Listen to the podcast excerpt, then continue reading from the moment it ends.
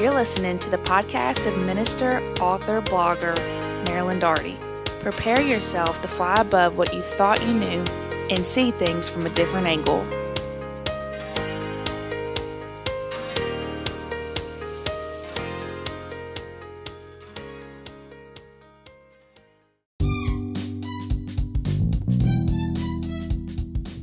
Hello, everyone.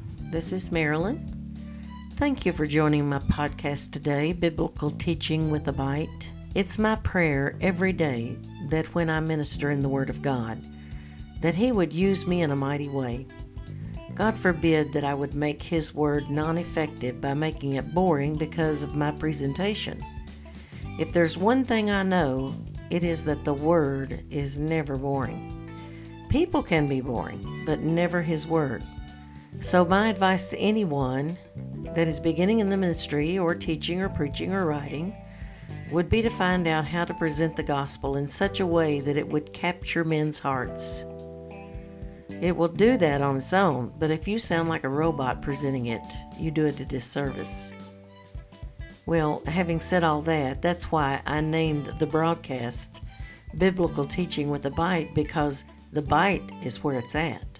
I want it to get a hold on you and not let go. That it will be like a pit bull and lock its jaws on you. This is a listener supported broadcast, and I rely upon you, my listeners, to support this ministry so that I can bring you these timely biblical messages. So please consider giving a small amount every month to the ministry.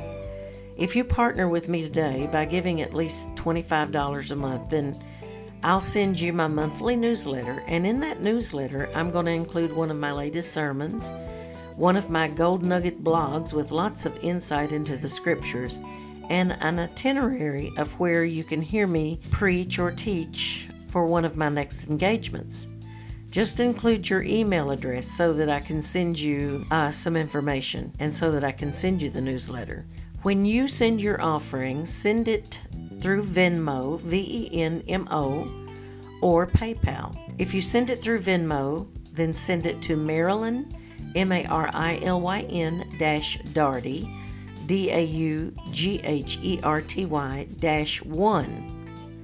Or you can send it through PayPal to paypal.me forward slash Marilyn Daugherty, all one word or simply drop me a check in the mail and address it to 104B General Manson Drive, Richmond, Kentucky 40475. And again, I want to thank you for listening and for praying for this ministry. I know you're out there and that you keep me in your prayers, and I really appreciate those. You'll never know how valuable those are to me. I love you and God bless you. Now, let's get on with the broadcast. Hope you enjoy it.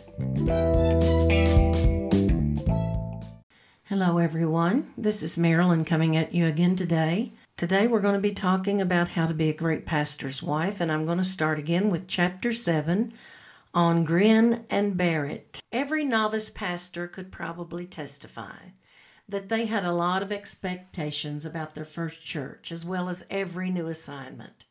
And some of those places may have lived up to our ideals, and some of them didn't. Well, if you experience life like we did, my husband never went to a church where everything was perfect. It's true, it does seem that a few people go through ministry without a care in the world. They always have the most prosperous churches, and their attendance is always wonderful. Their members are the cream of the crop. They're the ones that always go on mission trips to Hawaii. they are world travelers, sophisticated and charismatic. Every year, their church honors them with a pastor's appreciation Sunday, and they're given gifts like new cars or a trip to the Nas- Nassau, Bahamas, or a 30 day vacation around the world. But let's come back to earth, okay? Because most of us don't experience this in the ministry. Most of us load up our 20 year old car with a trailer dragging behind it. And when we get to our new assignment at 2 in the morning, the lights won't come on in the parsonage because, in the confusion of transferring the new pastor, the treasurer forgot to pay the electric bill. And there is no welcoming committee with a warm pot of soup, so you drag the blankets from the back of the trunk and you make a pallet on the floor for you and the little ones to finish the long day. Welcome to your new assignment. You've just arrived at your new church and you're broke because you collected your paycheck from your last church. But that was two weeks ago. Your new church isn't about to pay you in advance, and you have to preach Sunday, but that's not going to be for another five days. You have to preach at least a, a, a week before you get paid. And so there's not going to be any groceries. And if you don't have an intuitive member, you'll be living off of peanut butter and crackers for a week. Because the electric is off, you and hubby don't have any clean clothes. Or to put it mildly, you don't have any clean undies. So you slip your pajamas on under your dress and you roll them up and off to your first service you go. So you can't move around too much this morning because your pajamas are going to slip down beneath your hemline. Yes, all of this has happened to me. I started to call this segment Overcoming Expectations. It's human nature to hope for the best and prepare for the worst. But in ministry, the one thing you must remember is this you were sent to minister and not to be ministered to. Even our master came to do the will of his Father. John 6:38 says, "For I have come down from heaven not to do my own will, but the will of him who sent me." When you go to a new church, you are there to do the will of the Father. You must remember that every assignment you have needs a pastor. If they were perfect, they wouldn't need you. You've been sent to teach your congregation how to be disciples of Christ. If you were ignored and treated badly when you first arrived, then one of your assignments is going to be to teach your church how to love and care for each other. They're only going to learn that by watching you and your husband treat each other well and to treat the guests well when they come. One of the most difficult situations to handle in your church is going to be church bosses. These are people who feel it is their God given responsibility to keep the preacher in line. For some reason, they view all ministers as the enemy and the church is a victim.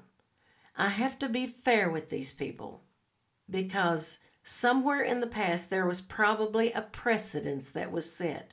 They may have been mentored by someone who thought it was their responsibility to be in charge, or they may have been a victim themselves by an abusive pastor. Trust me, there are some ministers in the pulpit that have no business being in ministry. 1 Peter 5 1 and 3 describes what a minister should be. It says, The elders which are among you I exhort, whom am also an elder, and a witness of the suffering of Christ and also are partaker of the glory that shall be revealed. Feed the flock of God which is among you, taking the oversight thereof, not by constraint, but willingly, not by filthy lucre, but of a ready mind, neither as being lords over God's heritage, but being ensamples to the flock. Peter acknowledged that some ministers were only in the ministry for money, and some were only in it for power and gain, acting as lords over the flock of God.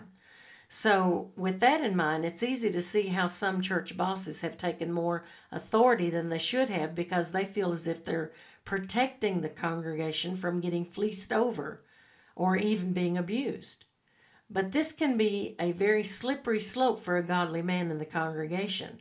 If his heart is right with the Lord, I would suggest that if he feels that the congregation needs to be protected from the pastor, then it's time to have a meeting with the denominational headquarters or the pastoral board, whichever applies in that particular church.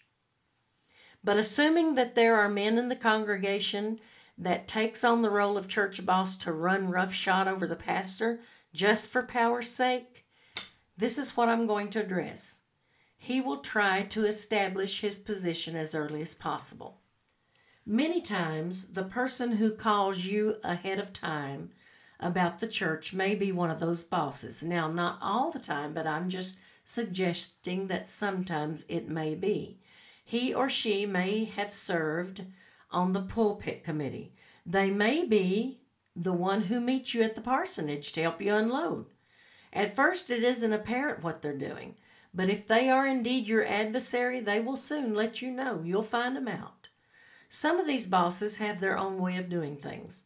Some use manipulation in a very subtle way by making suggestions about what works and doesn't work there in the church. They may give you a list of things that they've tried before and it failed.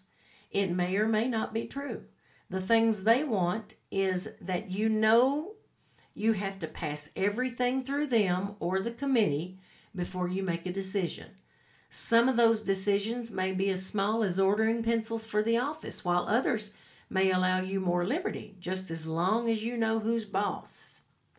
Did you catch that word committee that I said? Some church bosses work with a board, and they're self appointed, of course. Usually, the circle is small. It could be two or three, and some as large as five or six. There is usually a spokesman for the group, but there's always someone behind the scene pulling the strings. It doesn't have to be men. We've met several women bosses. They won't allow you to know who they are unless they feel that they have all the power. Once they know that the pastor is not a threat to them, they usually are very blatant with their uh, criticism and will openly challenge the pastor. So, what do you do? Must you grin and bear it? Well, I hope not. This is one of those things that will have to be dealt with quickly. It could end up as a showdown at the OK Corral, in which you will have to draw a line in the sand and you'll lose it a lot of your congregation. And when I say you, I'm talking about the pastor. Or you could also work with your congregation and win their hearts. Perhaps a year or two down the line, you may have enough people in your corner that you could overpower their decision with those you have behind you. But this usually doesn't work because a church that allows church bosses to dig in deep enough to run the pastor won't usually stand against them when push t- comes to shove. So, what is a man to do? If you believe God and His Word, then believe that God will fight your battles. The Bible says that we don't wage war like people who don't believe. 2 Corinthians 10:4 says, "For the weapons of our warfare are not carnal, but mighty in God for pulling down strongholds. Never forget that church bosses are operating in the flesh.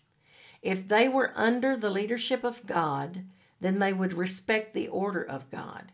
He has called one man to lead. Yes, the pastor should listen to godly men in his congregation, but when a decision is made for the mission of the church, it is not a democracy, it's a theocracy.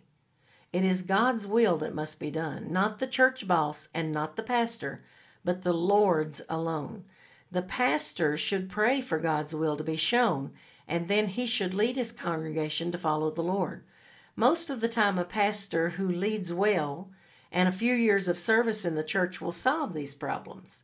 The church begins to trust him and sees that he wants God's will to be done, but that doesn't happen all the time. Some church bosses have been known to see the error in their ways and have repented to the Lord for their rebellion and have aligned themselves with the man of God and have worked with him. Praise God for those wonderful outcomes. But when you have a church boss in the congregation that will not repent, you have a very serious problem. They may have been there for years. Perhaps they've held the church back for years. The only way to defeat them is to pray that the Holy Spirit will break that stronghold. Strongholds are fortresses. The enemy has taken ground and he will defend it as long as he can. The only weapons you have strong enough to defeat him is prayer. Pray, fast, preach, teach, and submit yourself to God that he breaks every stronghold. Be prepared to lose people. I know you don't want to hear this, but sometimes it's the best way to solve your problem. You don't need to keep some people. If the Lord Jesus Christ lost people, then who are we to expect everyone to stay with us? When Jesus ascended to heaven, he had 500 people on that hillside, and he ordered them to go to Jerusalem to be filled with power. But when we see them again in the upper room, how many were there? 120. There was a rather large church having trouble with church bosses. There was a showdown between them and the pastor. Their spokesperson informed the pastor that if he didn't do what he was told, that half of the congregation would walk out of the service and they wouldn't be back. The boss was true to his word. When the pastor exposed the plan to the church, the boss got up and signaled for the other believers to follow him. There was about 50 people who got up and marched out of the church as the rest of the congregation watched their dramatic exit. The pastor didn't say anything for a while. He didn't want the man to miss his moment. So as soon as the last person left the building, the pastor squared his shoulders back and stated, Ladies and gentlemen, every healthy living organism has a bowel movement occasionally. We've just had one. There was total silence for a moment. As if on cue, the rest of the congregation stood to their feet, shouted with a crescendo while laughing and praising God. Let the church roll on. Do you have to grin and bear it? No, not necessarily, but always ask God for wisdom. James 1 and 5 says, If any of you lacks wisdom, let him ask of God, who gives to all liberally and without reproach, and it will be given to him. I hope you enjoyed this. God bless you, and good luck in your new church.